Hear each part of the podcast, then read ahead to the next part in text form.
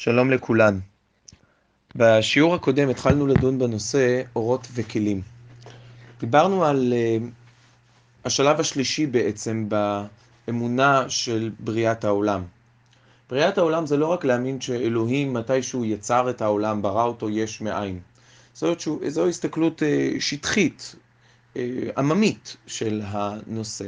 אבל מי שמעמיק בזה ומתחיל לחשוב על היחס בין האלוהים האינסופי ובין העולם הסופי שלנו, צריך להבין שהעניינים מורכבים יותר. ודיברנו למעשה על שלושה שלבים שבהם אלוהים בורא את העולם. שלב ראשון זה הצמצום הראשון. אלוהים הוא אין סוף ולכן אין לעולם קיום בעצם בנוכחותו של אלוהים. אלוהים מכיל את הכל, אלוהים הוא נמצא בכל מקום. אין קיום לעולם במציאות כזאת. ולכן השלב הראשון שאומרים המקובלים זה שכדי שאלוהים יוכל לברוא את העולם, קודם צריך לצמצם. ליצור איזה חלל ריק, חלל פנוי, שבו הוא לא נוכח, ששם הוא לא נמצא, ואז באמת לתת מקום אחר למה שלא, שהוא לא. זה השלב הראשון. השלב השני שדיברנו עליו, זה שאחרי שאלוהים יצר את החלל הפנוי הזה, את המקום הריק, הוא כן ברא, יצר שם משהו, ברא שם משהו, הנכיח את עצמו שם. אלו שני השלבים הראשונים של נסיגה ושל הרחבה, של הצטמצמות ושל נוכחות. שני השלבים הללו מסוכמים יחד לממד השלישי שדיברנו בפעם הקודמת, שזה הממד של הצמצום השני. כאשר אלוהים הנכיח את עצמו בחלל הריק כדי לברוא את העולם, הוא השפיע מהאור שלו, הוא נתן משהו מעצמו כדי לברוא את העולם, אז הוא לא ברא את העולם על פי אמת המידה שלו, כי אמת המידה האלוהית היא אינסופית. ואז האור שהוא היה משפיע, הוא היה אור כל כך גדול, כל כך רחב, עד שהעולם לא היה יכול להתקיים, הוא היה נשבר מזה. נתנו לזה דוגמה כמו בן אדם שרוצה להביע את האהבה שלו כלפי הילד שלו. הוא מחבק אותו ומחבק אותו ומחבק אותו, ובאמת האהבה שלו היא אינסופית והוא מחבק אותו כל כך חזק, עד שבסוף הוא יכול לחנוק אותו, למחוץ אותו. ומכאן מגיע השלב של הצמצום השני, והצמצום השני זה שאלוהים בא ובורא את העולם על פי יכולת ההכלה של העולם. הוא לא משפיע מהטוב שלו כפי שהוא עצמו היה רוצה לתת, אלא הוא משפיע על העולם לפי איך שהעולם יכול להכיל ולקבל. הוא כביכול עוצר את אותו חיבוק הזה שהוא רוצה להעניק, על מנת שהילד, העולם, יוכל להתקיים, יוכל לנשון. אז מצד אחד הוא כן משפיע, אבל מצד שני עוצר את עצמו. וזה השילוב של שני הממדים הראשונים. הוא משפיע על העולם, אבל מתוך הכרה שהעולם הוא אחר. יש לו את המידה שלו, יש לו את היכולת שלו להכיל דברים. וזאת ההשפעה של אלוהים על המציאות, זאת הדרך הבריאה שלו על העולם. זה הממד התיאולוגי שבו אנחנו מבינים את דרך בריאת העולם, ובשיעור הקודם דיברנו על העבודה הזאת שלנו כעובדי השם, שבעצם מבחינה תיאולוגית ככה אנחנו גם עובדים ומעצבים את היחסים שלנו עם אלוהים. כי גם אנחנו נדרשים לצמצם את עצמנו כדי לתת ביטוי ריאלי, ממשי, לעבודת השם שלנו. כמו שרב נחמן אומר, עבודת, אהבת השם שנמצאת באדם היא אינסופית, היא גדולה, היא מוחלטת, היא, היא בוקעת הכל. אדם צריך לדעת לצמצם את עצמו, כדי לתת גבול, מידה לדברים, כדי שהוא יוכל בסופו של דבר לבטא אותם, כדי שיהיה להם קיום. הרמח"ל אומר, וזו נקודה אחרונה שבכך נסיים את ההקדמה המהירה, לפני שנעבור לנושא שלנו, הרמח"ל אומר שבדיוק בשל כך, כאשר אלוהים בורא את העולם, הוא לא משפיע את כל הטוב שיש לו על האדם, כי אז באמת האדם לא יכול להכיל את זה. הרמח"ל אומר שאם האדם היה מקבל את כל הטוב שאלוהים רוצה להשפיע עליו, אז היה נהמה דקיסופה, זה היה לחם של בושה. האדם היה מתבייש שהוא מקבל כזה דבר מאלוהים. לכן כשאלוהים השפיע את הטוב על האדם ועל העולם, הוא השפיע את הטוב לפי איך שהאדם יוכל ליהנות ממנו. ומה הדבר הזה? הטוב הזה זה שהאדם יזכה בטוב הזה בכוחות עצמו, בעמל כפיו. ולכן אלוהים היה צריך לברוא את יצר הרע, ולכן אלוהים היה צריך לברוא את, ה, את, את, ה, את הרע, את הרש, הרשע בעולם, ואת החטאים. הוא היה צריך ליצור את כל, ה, כל הרע הזה, כדי שהאדם יהיה בשיקול הזה שבין טוב ורע, והוא מעצמו יתגבר על הרע, יבחר בטוב, וככה הוא יזכה בטוב מעצמו. כביכול אלוהים היה צריך לעשות משהו שלילי, כדי בסופו של דבר להשפיע את הטוב, כדי שהאדם יוכל להכיל אותו באופן מלא. היום אני רוצה לעבור לחלק השני של השיעור הזה, וזה החלק שדן בהשלכה המוסרית, או ההיבט המוסרי של אותה תפיסה תיאולוגית. וכפי שאמרתי לא פעם בעבר, תפיסה תיאולוגית יש לה תמיד, או אנחנו מצפים לפחות, שתהיה לה השלכה מוסרית.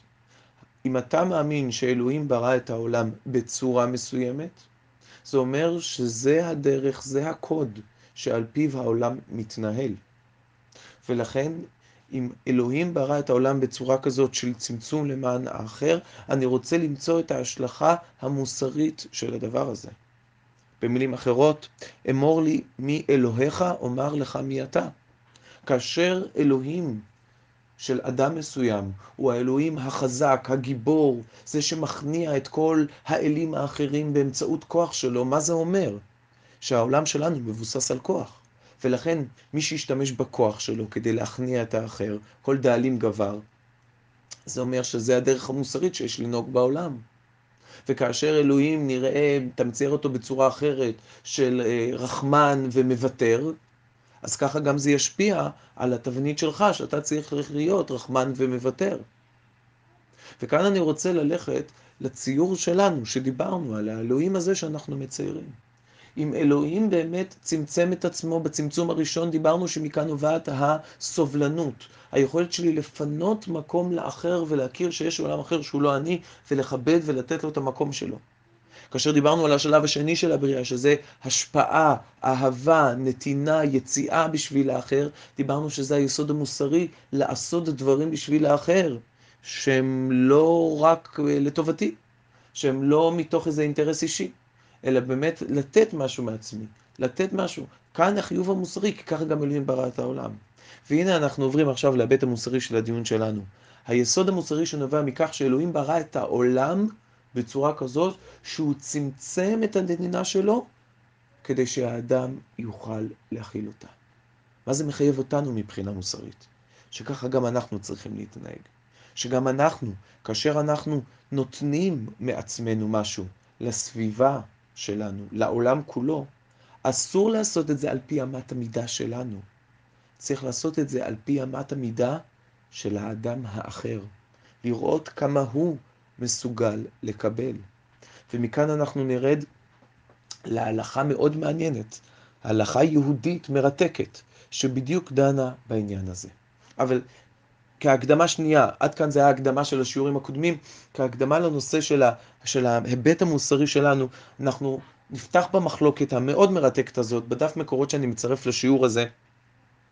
מחלוקת די ידועה, מופיעה במדרש הספרה, בין רבי עקיבא ובן עזאי. מהו המוסר היהודי? רבי עקיבא טוען את המשפט הידוע, ואהבת לרעך כמוך, רבי עקיבא אומר, זה כלל גדול בתורה. ואהבת לרעך כמוך, זה היסוד של התורה כולה, אתה צריך לאהוב את החבר כפי שאתה אוהב את עצמך.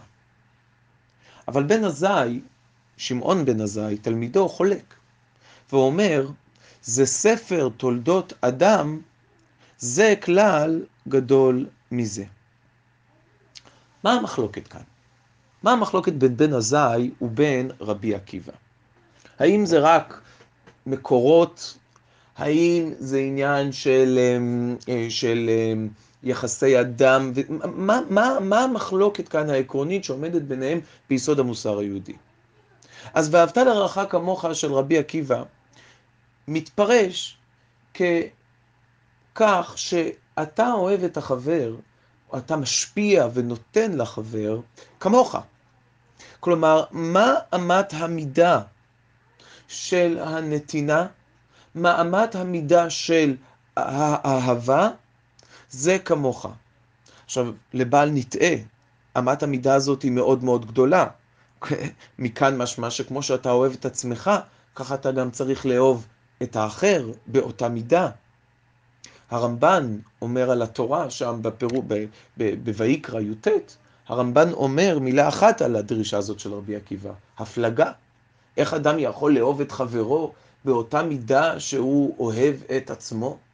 איך יכול להיות? איך אני יכול להגיע לידי מידה כזאת? אצל בעלי החסידות, בעל התניא בייחוד, יש תשובה לזה. אבל הדרישה כאן היא מאוד גבוהה. אתה צריך לאהוב את החבר כפי שאתה אוהב את עצמך, אתה צריך לדרוש את טובתו כפי שאתה דורש את טובתך. הרמב"ם אפילו מביא את זה הלכה למעשה, פוסק את הדבר הזה. שכל מה שאתה רוצה לעשות שיעשו לך, אתה צריך לעשות לחברך. ועדיין, אמת המידה של רבי עקיבא היא אתה, כמוך. אתה בוחן את האחר לפי העיניים שלך. כלומר, מבחינת הדרך, התבוננות, המחשבה, דרך ההתייחסות, האני קודם לאתה. הכמוך קודם לרעך. קודם אתה אוהב את עצמך, חושב את עצמך, מבין את עצמך, קובע מה המדד לעצמך, ואז אתה משליך את זה על האחר. מכאן אנחנו יכולים להסביר את הדין שמובא בשמו של רבי עקיבא, עוד סיפור ידוע בבלי במסכת בבא מציע, ס"ב עמוד א', מופיע לפניכם בדף המקורות למעלה, במקור השני הלא ממוספר, מביאה ברייתא את הדיון המפורסם, תניא, שניים שהיו מלכים בדרך, וביד אחד מהם קיטון של מים. אם שותים שניהם, מתים. ואם שותה אחד מהם, מגיע ליישוב. כלומר, שניים נמצאים במדבר, אין מספיק מים לשניהם, יש רק מים לאדם אחד. עכשיו השאלה, מי ישתה את המים הללו? דרש בן פטורה ואמר, מוטב שישתו שניהם וימותו, ואל יראה אחד מהם במיתתו של חברו.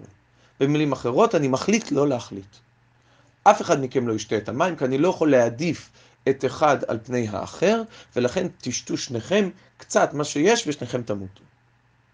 מספרת הברייתא, עד שבא רבי עקיבא ולימד, וחי אחיך עמך, חייך קודמים לחיי חברך. רבי עקיבא אומר, מי שיש לו את קיטון המים, הוא זה ששותה מן המים. וחי אחיך עמך. רק אחרי שיש אתה, אפשר להיות אחר. וזה מסתדר בדיוק. יש כאלו שרוצים להציג את זה כסתירה, אבל לפי ההלך מחשבה הזה שאנחנו מציגים, זה מאוד ברור איך זה מסתדר עם ואהבת לרעך כמוך. כי גם ואהבת לרעך כמוך מדבר קודם שיש כמוך, ואז יש ואהבת לרעך. קודם יש אתה, ואז יש את האחר. ולכן, קודם כל אתה שותה מן המים, ואחרי שאתה תתקיים, אתה תוכל באמת להשפיע על האחר. עכשיו, זה כלל מוסרי מאוד מאוד נכון ומאוד מאוד חשוב. זה דורש מאיתנו שאדם לא יכול, וזה מה שדיברנו באחד השיעורים הקודמים, שזה בדיוק מה שהתורה דורשת, שלא נהיה פריירים. מה זה להיות פרייר? פרייר זה כשאתה נותן על חשבון עצמך. עכשיו, שנדגיש, כל נתינה יש בה על חשבון עצמי. אני מדבר על נתינה שיש בה פגיעה בעצמי. אדם לא אמור לפגוע בעצמו כאשר הוא נותן לאחר, אדרבה, אדם צריך לתת לאחר מתוך מלאות שקיימת בו.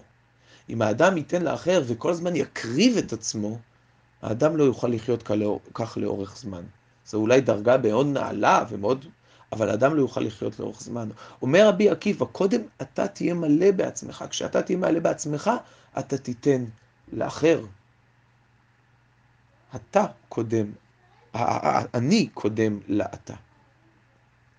אבל אולי בן עזאי נותן לנו כאן תמונה שהיא לא בהכרח חולקת, אבל היא נותנת לנו כאן תמונה קצת אחרת, אולי משלימה יותר. בן עזאי אומר, זה ספר תולדות האדם, זה כלל גדול מזה. ומה כתוב שם? זה ספר תולדות האדם ביום עשות השם אלוהים את האדם, כי בצלם אלוהים ברא את האדם. אלוהים ברא את האדם בצלם אלוהים, אומר בן עזאי. ואתה צריך להסתכל על האחר, כאילו הוא ברור בצלם אלוהים. מה בעצם דורש בן עזאי? שאתה לא תסתכל על האחר דרך המבט שלך. לא הכמוך מגדיר את הרעך. מי מגדיר את האחר? אלוהים. צלם אלוהים. תסתכל איך אלוהים ברא אותו, בתכונות שלו, במדרגות שלו, במעלות שלו. ולפי זה אתה צריך להתייחס אליו. יכול להיות שבדרכו של בן עזאי, לא האני קדם לאתה, אלא האתה קיים כשלאתה. אני מסתכל עליך, יש אני עם הפרטיקולריות שלי, יש את האתה עם הפרטיקולריות שלך, ואני צריך לכבד את השונות הזאת בינינו. עכשיו, למה זה יכול להיות שונה מרבי עקיבא? כי רבי עקיבא אומר, ברגע שהפרמטר לאהבת לרעך זה כמוך, מה קורה כשאני פחות אוהב את עצמי? מה קורה כשאני לעצמי לא רוצה לתת את כל מה שאני באמת אה, חולם? לכאורה, לפי רבי עקיבא, אם אני חי בצמצום, גם לאחר אני צריך לתת בצמצום. אני מכיר הרבה אנשים כאלה שאומרים, אומרים, אני לא חי חיי פאר, אני מצטמצם בלחם ומים בבוקר, צהריים ארוחה מאוד צנועה, אני לא יוצא לחו"ל, אני לא יוצא ל... לא קונה מכונית מפוארת, אני חי חיים מאוד מאוד מאוד צנועים. למה שאני אצטרך לתת למישהו כסף או צדקה כדי שהוא, או לעזור לו, או לתמוך בו, או להלוות לו, כאשר השגרת חיים שלו היא בזבזנית יותר. בזבזנית אני אומר במרכאות, כי זה משהו יחסי. באמת לפי רבי עקיבא, ואהבת לרעך כמוך, אם אתה חי בצורת חיים מסוימת, זה גם מה שאתה תשפיע על האחר, כי זה מי שאתה, זה נובע מתוכך. בא בן עזאי ואומר, לא, אל תשפיע על האחר כפי מי שאתה, תשפיע על האחר כפי מי שהוא. וכאן יש תפיסה מוסרית מדהימה שמצאנו בהלכה היהודית, ותסלחו לי שאני מתרגש, אבל כשאני קורא את ההלכות הללו, כשאני קורא את התיאוריות הללו, אני פשוט לא יכול שלא לחוש גאווה גדולה שאני יהודי, ושאני בן למסורת ההלכתית הנפלאה הזאת. אתה רואה כמה אור, כמה טוב, כמה עומק יש בהלכות שלנו, בתיאולוגיה היהודית, שפשוט זה מעורר גאווה להיות בן לעם הזה ש, שירש את ההלכות הללו. ואני מפציר בכן ובכל מי ששומע. בדרך כלל כשאנחנו מדברים על אה, ויכוחים בין אה, מאמינים ללא מאמינים, בין דתיים לחילונים, בין אה, כן, בריאתנים לאתאיסטים וכן הלאה, כל הוויכוחים הללו הרבה פעמים נובעים מכך שלא מציגים את התפיסות העמוקות הללו של מה זה הבנה של אלוהים שבורא עולם ואיזה השלכה מוסרית יש לזה. אצל הרבה אנשים אלוהים שבורא את העולם זה זקן עם, אה, אה, עם זקן ארוך שנמצא למעלה בשמיים, שהוא החליט יום אחד לברוא את העולם והוא מטיל עלינו חובות ורק רוצה שנשמע לו ונציית לו, ופתאום מסתכלים בכל העולמות הללו ורואים איזה עומק ואיזה עושר יש בתובנות הללו, בהשלכות המוסריות שלהן. זה פשוט מרגש לקרוא את הדברים הללו. בואו תראו בבקשה, תיכנסו איתי למקום מספר אחת. אומרת התורה, כי יהיה בך אביון מאחד, ש... מאחד אחיך באחד שעריך בארצך, אשר אדוני אלוהיך נותן לך, לא תאמץ את לבבך ולא תקפוץ, את ידך מאחיך האביון. אסור לאמץ, אסור לקפוץ את היד, יד קפוצה כעניין סגורה, אסור למנוע את הצדקה מאחיך האביון, אתה צריך לתת לו. כי פתוח תפתח, החזרה הזאת של התורה, פתוח תפתח, ושוב תפתח, ושוב תפתח, את ידך לו, והעוות תעוויתנו, די מחסורו אשר יחסר לו. אתה צריך לתת לו את המחסור אשר יחסר לו. השאלה הגדולה ששואלים חז"ל, מה זה די מחסורו אשר יחסר לו? אדם כדי להתקיים מספיק שיקנה כיכר לחם ביום ובקבוק מים מינרליים. כמה זה עולה? כיכר לחם שישה שקלים, מים מינרליים עוד ארבעה שקלים. כנראה מספיק לבן אדם ליום שלם, אתה תיתן לו עשרה שקלים ליום. זה די מחסורה שיחסר לו. יש אנשים שחיים כך. אומרת הגמרא, מקום מספר 2, מסכת כתובות. די מחסורו אשר יחסר לו, תנו רבנן, די מחסורו, אתה מצווה עליו לפרנסו, ואי אתה מצווה עליו לאושרו. במילים אחרות, אתה צריך לפרנס אותו לפי מה שמגיע לו, אתה לא מצווה לעשות אותו עשיר. כלומר, אתה לא מצווה להפוך אותו להיות מה שהוא מעבר למה שהוא רגיל. כלומר, די מחסורו, כאן מבינים חז"ל במובן המצמצם. די מחסורו, כמה שהוא צריך, אבל לא מעבר. אני לא צריך עכשיו לתת פתוח תפתח, כן, שתיתן עוד ועוד ועוד צדקה, ותיתן לו עוד ועוד הלוואה, ותעניק לו עוד ועוד, עד שהוא יהפך להיות איזה עשיר כקורח. לא, אומרת הגמרא, תצמצם. כן, די מחסורו ולא יותר מזה. אבל מה זה, ממשיכה הברייתא ואומרת, אז מה זה אשר יחסר לו? די מחסורו, אשר יחסר לו. למה החזרה הכפולה הזאת? אז די מחסורו מצמצם, אשר יחסר לו, מרחיב. אומרים חז"ל, אשר יחסר לו, אפילו סוס לרכוב עליו, ועבד לרוץ לפניו. אם הבן אדם הזה מורגל, היה מורגל לשגרת חיים מסוימת, של סוס לרכוב עליו ועבד לרוץ לפניו, אתה צריך לתת לו צדקה ולעזור לו ולתמוך בו כלכלית לפי איך שהוא רגיל. ואם הוא רגיל לעבד וסוס, אתה צריך לו לתת את הדבר הזה. תגיד, אבל אני מסתדר גם בלי זה? אני חי בלי סוס ובלי עבד, אבל זה מי שאתה, והוא מישהו אחר, אתה צריך לתמוך בו עד כדי כך. אמרו עליו הלל הזקן, על הלל הזקן, שלקח לעני בן טובים אחד סוס לרכוב עליו ועבד לרוץ לפניו. פעם אחת לא מצא עבד לרוץ לפניו ורץ לפניו שלושה מילים. הלל בעצמו, הלל הזקן בעצמו עשה את זה לחבר, והלל, כולנו, כולנו מכירים את הלל ואנחנו יודעים מה היה מעמדו הכלכלי. לא היה לו כלום. ואף על פי כן, הוא הבין שצדקה לתת לאחר זה לתת לו את אורח החיים שהוא מורגל אליו. ולכן אם הוא מורגל לעבד, אז צריך לתת לו עבד, ואם אין, אז הלל עשה את זה בעצמו. עכשיו, זה דבר מאוד גדול. זה דבר אפילו, לפעמים אם ניקח את זה באופן למקומות הקיצוניים, הוא נראה בינינו מופרך. ניקח איזה בן אדם שהיה טייקון, עשיר כקורח, שחי בבנייני פאר, עם, עם, עם אורח חיים מטורף, ועכשיו הוא ירד מנכסיו, אז עכשיו אנחנו נצטרך לתת לו צדקה עד שהוא יחזור למעמדו הזה. אז כמובן שגם צריך לקבוע גבול, עד כמה באמת הבן אדם היה מורגל, אדם באמת, כי סוף סוף לא כל החיים הוא חי ככה, הוא חי גם חיים אחרים.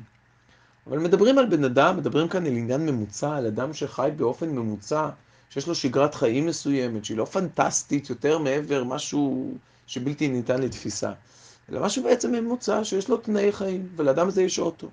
אז אני לא יכול לבוא ולהגיד לעני, אני אתן לך, אבל תכנה, תחיה חיים צנועים. לא. אם באמת הוא רגיל, והעולם רגיל, שאדם יהיה לו אוטו, שיהיה לו דברים, ש... ש... ועבד, אפילו עבד לרוץ לפניו. אתה צריך לתת לו את הדבר הזה. כי אתה לא בוחן אותו לפי מי שאתה, אתה בוחן אותו לפי מי שהוא. הרמב"ם פוסק את זה, וגם השולחן ערוך, נקרא את הרמב"ם במקום מספר 3. לפי מה שחסר העני אתה מצווה ליתן לו. אם אין לו כסות, מכסים אותו. אם אין לו כלי, כלי בית, קונים לו. אם אין לו אישה, מסיעין אותו. ואם הייתה אישה, אם אותו עני היה אישה, מסיעין אותה לאיש. על אפילו היה דרכו של זה עני לרכוב על הסוס, ועבד רץ לפניו. והעני, כלומר הוא ירד לעניות, וירד מנכסיו. קונים לו סוס לרכוב עליו ועבד לרוץ לפניו, שנאמר די מחסורו אשר חסר לו, ומצווה אתה להשלים חסרונו, ואין אתה מצווה לאושרו. מניין מגיע החיוב הזה? מניין מגיע החיוב המוסרי הזה? וזה ללא ספק קשור למה שדיברנו עליו.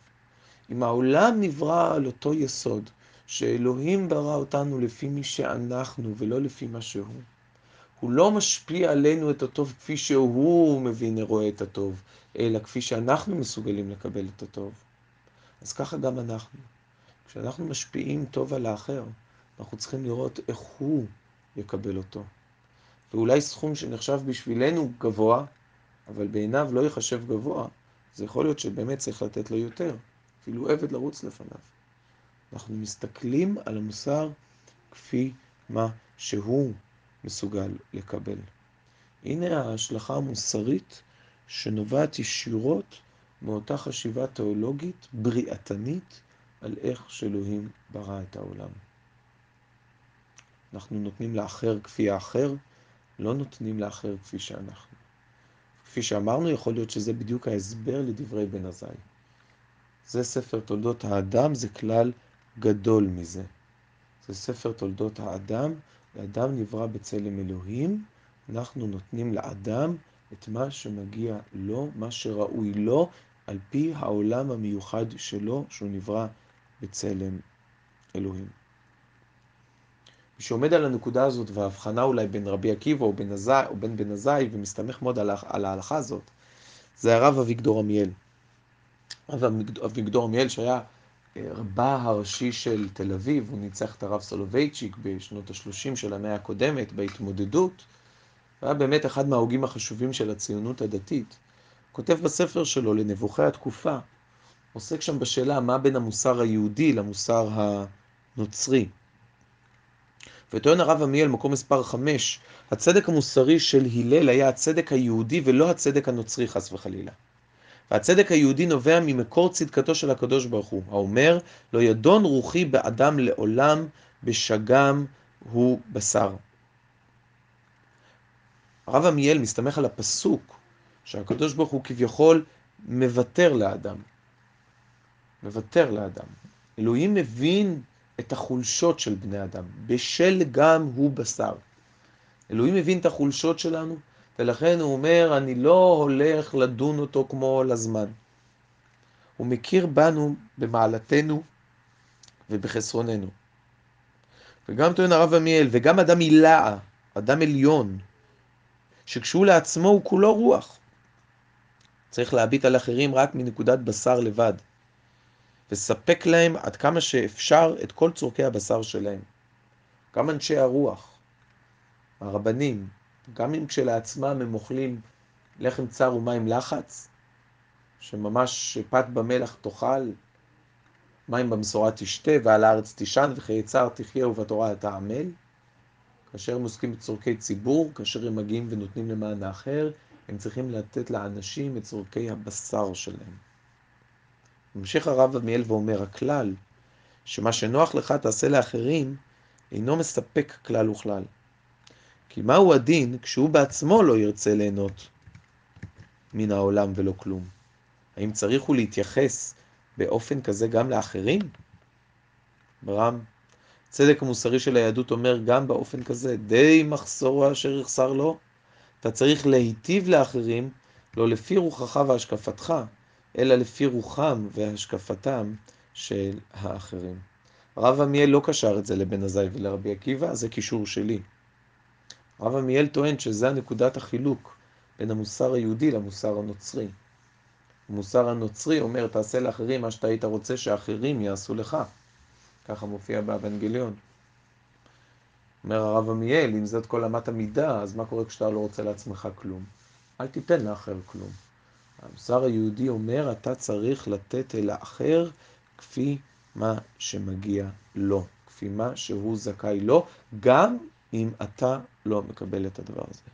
וזה רק בן אדם שרואה את האחר, שמכיר בחיים של האחר, שזה לא החיים שלו, רואה לגיטימיות באורח החיים שלו, כי זה מי שהוא, רק בן אדם כזה מסוגל להגיע לידי ההכרה הזאת, ולידי מוסר כזה.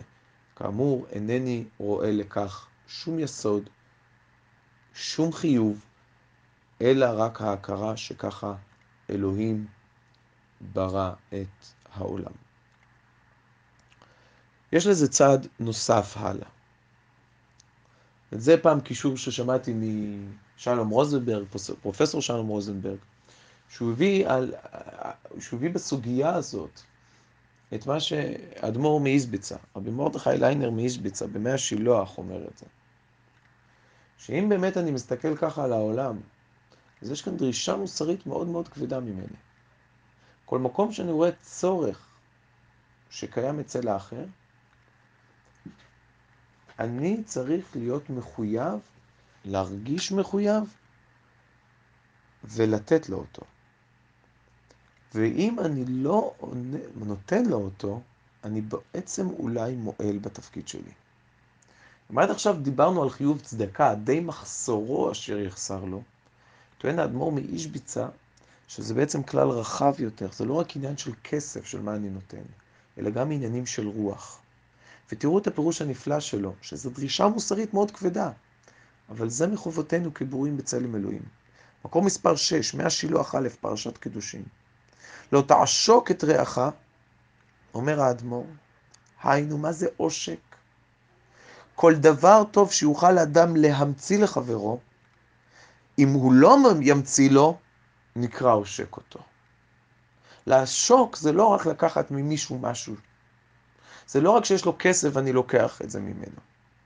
אלא זה כל פעולה שאני יכול לעשות לאחר, כדי להועיל לו לפי מה שהוא, ואני לא עושה לו את זה, אני כאילו עושק אותו. כי מחובתי לתת לאחר את מה שראוי ומגיע לו, ואני מסוגל להעניק לו כדי לעזור לו להיות כפי שהוא. ואם אני מועל בחיוב המוסרי הזה שלי, אני כאילו עושק. אתה לא יכול להגיד, אומר האדמו"ר, החידוש כאן ענק, כי זה לא שב ואל תעשה. זה לא אומר כאן שבסדר, אני לא נתתי צדקה בפועל, אבל גם מצד שני לא הזקתי לו. לא, אומר האדמו"ר.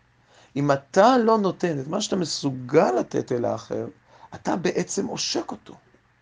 החוסר עשייה היא פגם. גם אם לא הזקת לו. עצם זה שלא הבאת, אתה נחשב עושק. אומר האדמו"ר מאיזביצה, וזה לא רק כסף, זה לא רק כל דבר, ואף תפילה, אני ממשיך לקרוא.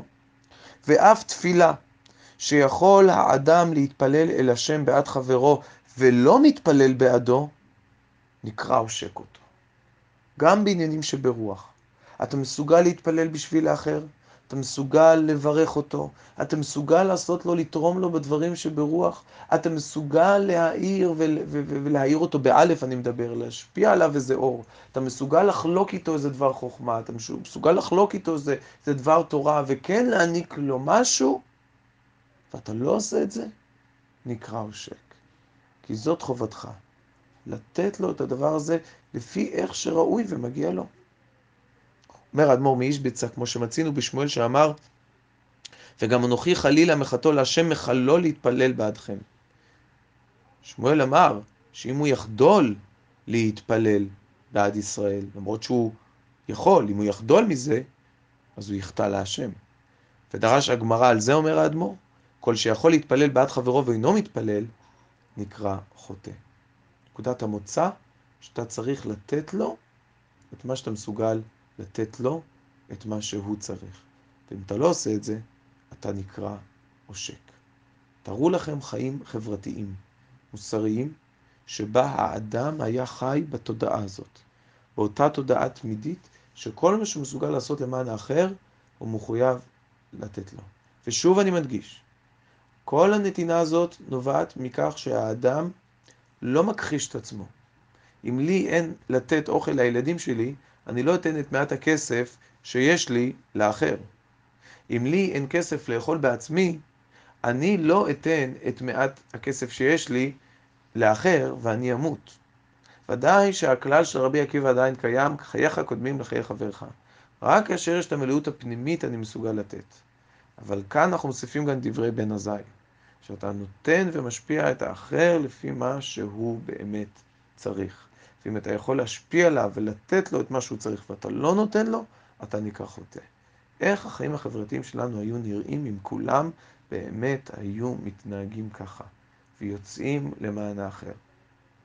אדם שיש לו פאנצ'ר ברחוב, עוצר בצד הדרך. כמה אנשים עוצרים באמת כדי לעזור לו? אז נכון, יש מיעוט שאין להם זמן וזה פוגע בהם, הם יאחרו פגישה, הם יפספסו אירוע, הם לא עוצרים. אבל כמה באמת כן יכולים לעצור והם לא עוצרים? כמה אנשים בסופר, קרה לי לפני שלושה שבועות, עוד כשיכולנו לצאת ולטייל כולם, כשהיינו בסופר, והייתה שם איזו אישה מסכנה שאספה מוצרים כדי לעשות משלוח, עובדת של הסופר, והגיעה אישה אחרת והתחילה לצעוק עליה על משהו. התחילה להלבין את פניה, להעליב אותה. עמדו אנשים מסביב ואף אחד לא התערב. מי התערב כדי להציל את כבודה של אותה אישה שבאמת, אני ראיתי, היא לא הייתה אשמה במה שהיא עשתה. סתם, האישה האחרת סתם התפרצה אליה. כמה באמת ילכו ויתערבו? כמה באמת יהיה להם אכפת? אנחנו מתקרבים לפסח, סיפורו של משה רבנו. גדולתו של משה רבנו, שהוא התערב, כי היה לו אכפת. כמה אנשים באמת מרגישים את המחויבות לתת למה, למען האחר את מה שמגיע לו. ואם הם לא נותנים את זה, הם מרגישים שהם עשקו אותו. כמה באמת חיים ככה? איך הייתה נראית החברה שחיה ככה? זו הבשורה הגדולה של היהדות. זו הבשורה הגדולה של האמונה באלוהים שבורא את העולם בצורה כזאת. זה מחייב אותנו לתת למען האחר כפי שהאחר באמת מסוגל לקבל. היסוד, תפיסת האחר, האחרות הזאת. זה היסוד שבאמת אומר רש"י, אנחנו מכירים את הסיפור על אותו הלל, שוב, שהגיע אליו אותו אחד ואמר לו, למדני את כל התורה על רגל אחת. ומה אמר לו הלל? דהלך שנא לחברך לא, לא תיביד. מה ששנוא עליך, אל תעשה לחבריך. אומר לו, זה שורש כל התורה כולה, ואידך פירושהו זיל גמור. כל שאר התורה זה רק פירוש, לך תלמד. שאלו המפרשים איך זה יכול להיות, הרי זה אולי בסיס, מה ששנוא עליך אל תעשה לחבריך, זה בסיס לחיים המוסריים החברתיים, בין אדם לחברו. איך זה קשור לשבת, איך זה קשור ליום כיפור, איך זה קשור לקורבנות, איך זה קשור לכל מה שבין אדם למקום. אומר רש"י, מקום מספר 7, תהלך שני לחברך תיאביד, רעך ורע אביך אל תעזוב, זה הקדוש ברוך הוא. אל תעבור על דבריו, שעליך לך שנוא שיעבור חברך על דבריך. נכון שכאן דברי הלל קצת מתאימים לדברי רבי עקיבא בהתחלה, אבל זה כאן היסוד המוסרי שאני רוצה לקחת ממנו. מה ששנוא עליך אל תעשה לחבריך, זה תפיסת האחר. היכולת שלך לראות את האחר. ולכן זה לא רק האחר החבר, אלא זה גם האחר האלוהים. וגם למענו אתה צריך לתת את מה שמגיע לו, מצוות שבן אדם למקום. מהתפיסה הזאת, אם אני מסכם עכשיו את הכל ומכנס את הכל לידי תפיסה אחת, אנחנו רואים איך ביהדות תפיסת האחר, היציאה של האדם אל האחר, זה גם בין אדם למקום, גם בין אדם לחברו. זה במקום שבו נפגש האלוהים עם החבר, עם הרע. בעוד שיש דתות ויש שיטות ויש זרמים שמפרידים בין חובותיך כלפי אלוהים, או חובותיך כלפי המוסר שלך, הפנימי, לבין חובותיך כלפי האחר. אנחנו רואים שיש אנשים שדווקא בשם הדת, בשם האמונה, מרבים אלימות, מרבים הרג, הופכים להיות אנשים שמנוכרים אל האחר. ולהפך, אנשים שבשם האהבה לאחר והמוסר האנושי עוזבים את אלוהים. חושב שמכל מה שראינו, אנחנו רואים איך בסופו של דבר תפיסת האלוהים ותפיסת החבר הן תפיסות מלוכדות. יש לזה שיעור מיוחד שאני, שאני בדרך כלל נותן, אבל אני רק אסכם את השורה התחתונה שלו כאן, שבאמת בתורה אין את החלוקה הזאת בין, בין אדם למקום ובין אדם לחברו. זו חלוקה מלאכותית שלנו. התורה לא ניתנה חצי מצוות שבין אדם למקום, חצי מצוות שבין אדם לחברו. אין את החלוקה הזאת. בעשרת הדיברות יש כאלו שדורשים שחמש וחמש, אבל גם זה לא ברור ולא בטוח שבאמת זאת החלוקה. אין, החלוקה לא, התורה לא מפרידה קטגורית. למה?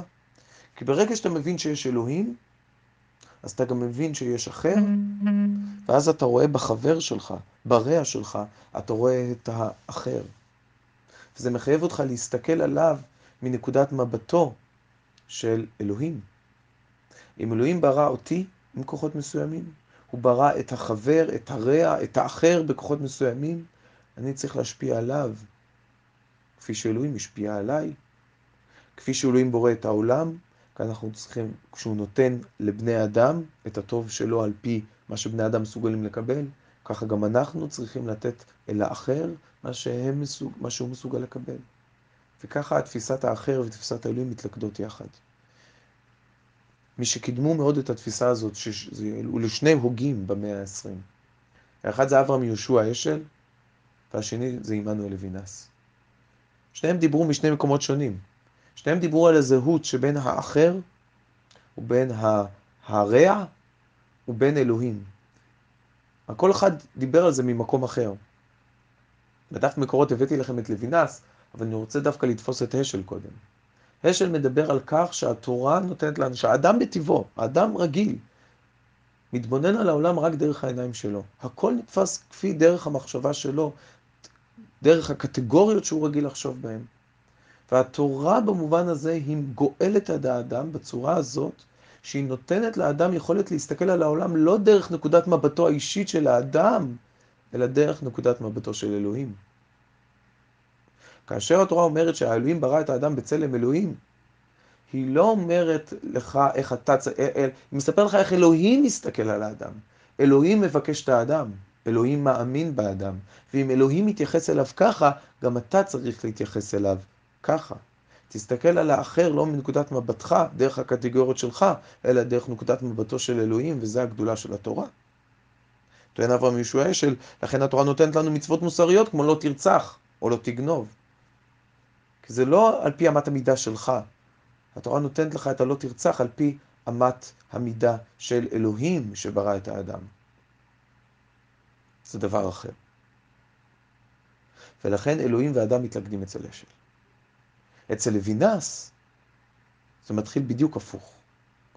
ברגע שאתה רואה את האחר מתבונן עליך, כאשר אני רואה זוג עיניים אחרות של אדם אחר מסתכל עליי, אני מבין שיש כאן שמישהו שמסתכל ומתבונן על המציאות מזווית שהיא לא שלי. ואז אני רואה את האחר. ואם אני מבין שיש אחר, אז יש גם האחר המוחלט. והאחר המוחלט הזה זה אלוהים. לוינס יכתוב לנו במקום מספר 8, בספרו חירות קשה, התודעה המוסרית איננה תוספת לתודעה העצמית, אלא היא אופן היסוד שלה. ההיות בשביל עצמך כבר כולל ידיעה על חטא שחטאתי ביחס לזולת. אדם שההיות שלו, ההוויה שלו, חוויית החיים שלו, היא רק בשביל עצמו, הוא חוטא לזולת בכך שהוא לא מכיר בקיומו של הזולת. שהזולת הוא לא חלק, האחר הוא לא חלק מתודעת ותפיסת החיים שלו. ולכן טוען לוינס, התודעה המוסרית שאנחנו צריכים לתת לאחר, כי יש, על פי נקודת מבטו של האחר, היא לא תוספת לתודעה העצמית, אולי כמו שטען רבי עקיבא, אלא היא דווקא חלק ממנה. אני תופס את עצמי גם בכך שאני מבין שיש אחר שמסתכל עליי. האני לא מצומצם לעצמי בלבד, האני הוא רחב יותר, הוא אני בתוספת האחר שקיים בעולמי. היכולת שלי להבין שיש אחר שהוא לא אני גם בחיים שלי. ומכאן אתה מגיע לאחר המוחלט, שזה הזיקה לאלוהים. תן לוינס, מנגד, העובדה שאינני תוהה על זכותו של האחר, מצביעה באופן פרדוקסלי על כך שהוא אינו גרסה נוספת שלי, אני לא דן ורואה את האחר על פי הגרסה שלי, על פי מי שאני, אלא במעמדו כזולת הוא ממוצב בממד של גובה, של האידיאל של האלוהי, ובאמצעות יחסים הזולת אני בעצם נמצא בזיקה לאלוהים. האחר מבחינתי הוא אותו אחד שיש לו קיום שונה משלי. ואני צריך לחיות בזיקה אליו. והזיקה הזאת אל האחר והכרה בשונות, בסופו של דבר היא גם יסוד הקשר שלנו עם אלוהים, שהוא האחר המוחלט. בשיעור הזה החלטתי לחתום את סדרת השיעורים שלנו על אמונה באלוהים עד פסח. יהיה לנו בעזרת השם אחרי פסח, שאני מקווה מאוד שאנחנו נוכל כבר להיפגש. אנחנו נמשיך לדון כמובן ביסוד האמונה, ושם נתחיל לדון כבר ביסוד התפיסה המונותאיסטית. מה זה מונותאיזם? ולמה יהדות ולא נצרות ולא אסלאם? ואנחנו נדון עוד בהרבה משמעויות, אבל כאן אני חושב שסיכמנו את התשתית של מה זה אמונה באלוהים. למה אני לא רק מאמין באלוהים באופן אינטואטיבי, איזו אמונה פנימית, איזו חוויה פנימית, שאני לא מסוגל לתת לה הסבר, מילים, אלא למה אמונה באלוהים זה דבר שגם נובע מתוך ההכרה שאני רוצה להאמין בו, שאני רוצה לחיות בעולם הזה. וזאת ההכרה שעליה דיברנו בתחילת השנה. אני רוצה להביא את האמונה באלוהים למקום כזה שאני אוכל להסביר למה אני מעוניין להאמין באלוהים. מה זה אומר, איך זה מכתיב, איך זה מצייר את החיים שלי. איזה עולם מצטייר אם אני מאמין שבאמת קיים בורא לעולם. ואם אנחנו משלבים את התפיסה, התפיסות האלה של ההכרה, של השכנוע, של ההסבר למה אני רוצה להאמין באלוהים, עם אותה תפיסה אינטואטיבית פנימית שבאמת מורה על קיומו של אלוהים, זו דרגת האמונה הגבוהה ביותר.